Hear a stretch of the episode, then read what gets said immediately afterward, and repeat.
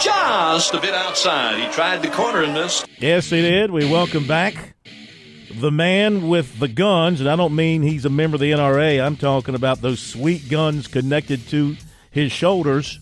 He is the one, the only Coach Jim Toman. Coach, happy baseball season. Great to have you back with us. Well, it's awesome to be back. I'm I, I can't wait until Friday. I mean, there's so many games going on. I got to figure out how to get the get them all on TV. I think it's ESPN Plus, but I'm fired up, ready to go. Very good. I know you've been talking to coaches uh, around here and around the Yeah. country to kind of get a feel for things. We just had Yeah. Eric Bakich, oh, 44 wins last year. They they lose the regional at home. That was a big disappointment for them, but he sounds um, fairly enthused about this team coming up. Yeah, I, I really, uh, you know, when I was at Liberty, my assistant was Nick Schnabel, and that's uh, that's Coach Bakich's uh, associate head coach. So I got a chance to talk to him about Clemson's depth and Clemson's team, and and they're fired up about the program. So I I don't know what Coach Bakich said. He I wasn't listening, but uh, know, I know Coach Schnabel was excited about uh, having a lot of different combinations, a lot of new guys a lot of guys that got better over the summer, some guys that got healthy. But I mean, they got a long, big. I mean, they got a great roster of a lot of talent over there. So I think they're fired up about it. What about getting over the the bad taste of losing a home regional? I mean, I know you guys uh, won a bunch of regionals back at your day with South Carolina, but you you came up short in some of them. Yeah. Getting over that loss because you know you're so close to getting to Omaha and and then re-energizing. How difficult is that during the off season? Um, well, I'm sure any coach will tell you the same thing. That that was last year. They're looking forward. Okay. Uh, someone told me one time if God wanted you to look back, He'd put eyes in the back of His head. So hmm. he, they're going to look forward, and I'm sure this fall, you know, they're going to remember. You know, this fall working out and what it felt like not to get to the Super and not to get to Omaha, and they can use that as a chip on their shoulder. All teams can. But I mean, they had a great year, and, Coach Bakich's first year, they started out. I think it was two and eight in the ACC, and I, I'm thinking, you know, they're not going to have any type of season, and they just got really, really better as the season went on. That's a sign of a good coach and good coaching staff. So, I think they're fired up, and yeah, they'll use that as any any bulletin board material that you can get as a coach. You put it up there because there's a lot of programs in the state that are really, really good and they all want to go to Omaha, and they haven't been to Omaha in a long time.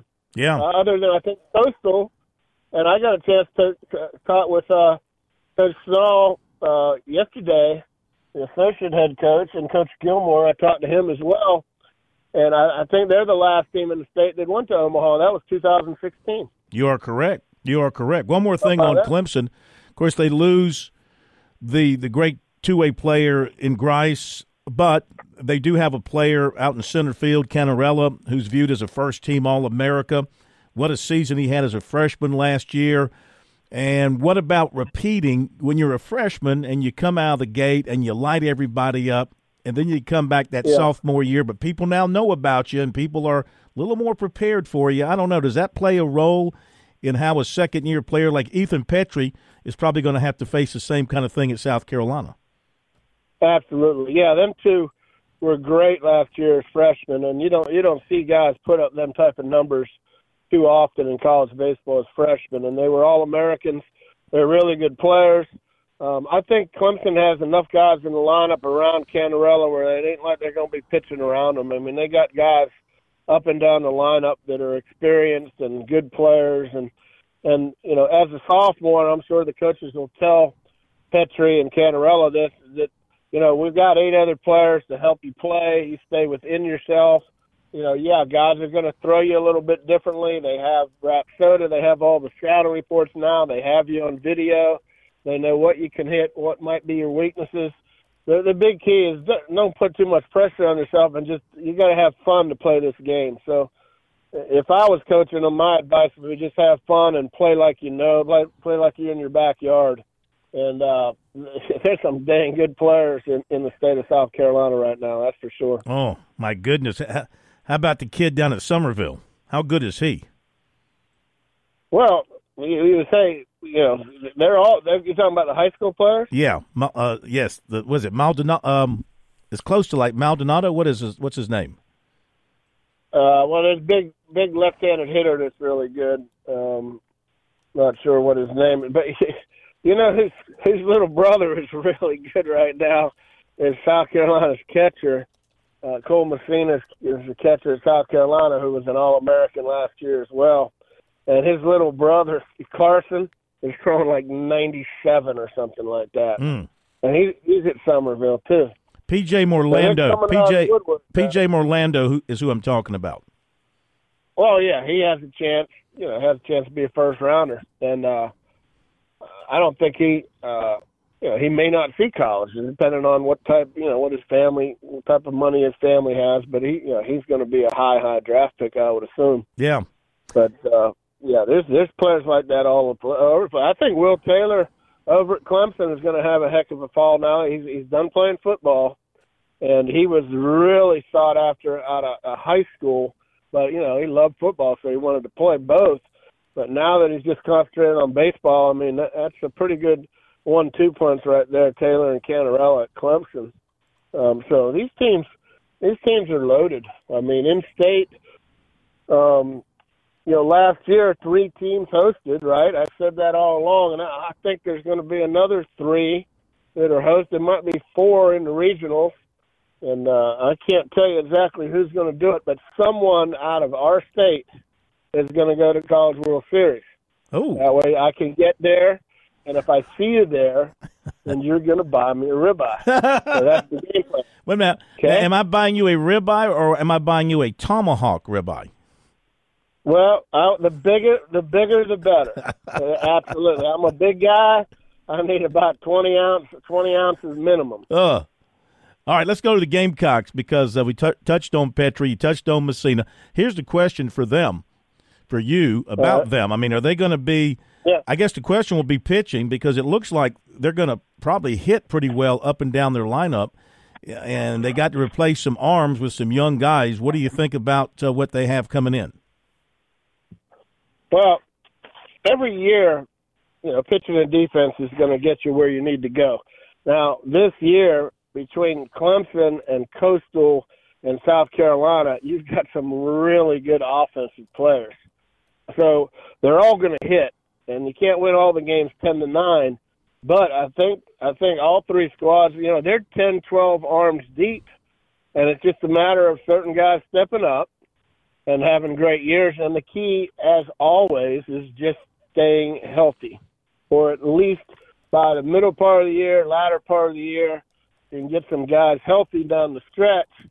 Uh, you know, it all comes down. You know, when you say baseball is, you know, you know, pitcher will beat, beat a hitter nine out of ten times. Well, they got really good offense, and I think with they got several several you know pitchers back from last year that that pitched well, you know, because they had so many injuries last year. But I, I think they're probably going to run out. And I know Coach Kingston will tell you this, but they'll probably run out Eli Jones on a Friday night, and he has a lot of you know he has a lot of uh, credentials. In fact, you know he has a lot of experience, and he's a strike thrower. Um, I think they have a couple guys. They have a, a transfer from Chipola Junior College that sat out last year after Tommy John, the SQ kid. I think he's going to be pretty darn good. Um, he's kind of a sinker slider type guy. Um, you know, Becker was good last year, another quality lefty. Uh, the, the kid that transferred in from Notre Dame that was hurt last year, Kimball, Mm-hmm. is another guy that can can throw innings for them. They got a freshman out of Pennsylvania. I was talking to one of their coaches about him. Uh, uh, Pitzer, a kid named Pitzer, who has a really good arm, and he's only a freshman. And then, and then of course the portal was good to them. They they got uh, the Player of the Year in, in in the CAA out of College of Charleston, Ty Good, and he's pitched a ton for Coach Holbrook and and Will Dorton over there at Charleston and you know they got him in the portal. Has another year of eligibility, and they picked up a big lefty throwing 93, 94 out of Liberty, kid named Gainey. And you know when I was sitting down with them coaches, you know they were fired up because they don't know exactly the rules yet. Very few coaches will know that until a month into the season, and sometimes it takes longer than that. But they had a list of 11, 12, 13 pitchers that, that could help them. They got a, a lefty six five named Martin, uh, and and you know they're all the way down to talking to nine or ten, their ninth or tenth pitcher. And I said, well, you haven't even talked about Veach, who was a great closer last year. Mm. So they got him back with that change up and got a good curveball, and his velo's up a little bit. And they got a kid that was transferred out of UGA named Polk, who has a really good arm, but he'll probably be ready in March, probably. Has a little tender, but they got transferred from Virginia Tech. That I my kids grew up with Tyler Dean and Team Virginia, and uh, he he throws like 96, and he's transferring in, and and we're you know so you don't know exactly who's going to step up, and the key is you know got to you got to find you know at least eight guys you know to give your main innings to. So if you start with 12, a couple get hurt, and you still have eight or nine to get through the year, then you're doing pretty well. Mm. But uh, I think they they like they don't know the rules exactly that these players and pitchers will have um, but they they do like the fact they got some good, you know, they got good stuff. And Sure. uh, you know, new pitching coach, Coach Williams, is very good, and I, I'm sure their pitching is going to be fine. Uh, the key is to stay healthy. Sure. Just a bit outside with Jim Toman here on Sports Talk tonight, getting ready for the uh, start of the Division One baseball season this weekend. And uh, Coach Coach Bakich, and I think he was a little perturbed about it. I don't know if I want to put words in his mouth, but he was talking about the problem you have with college baseball starting in February, and it, it speaks to what you were just saying about defining roles.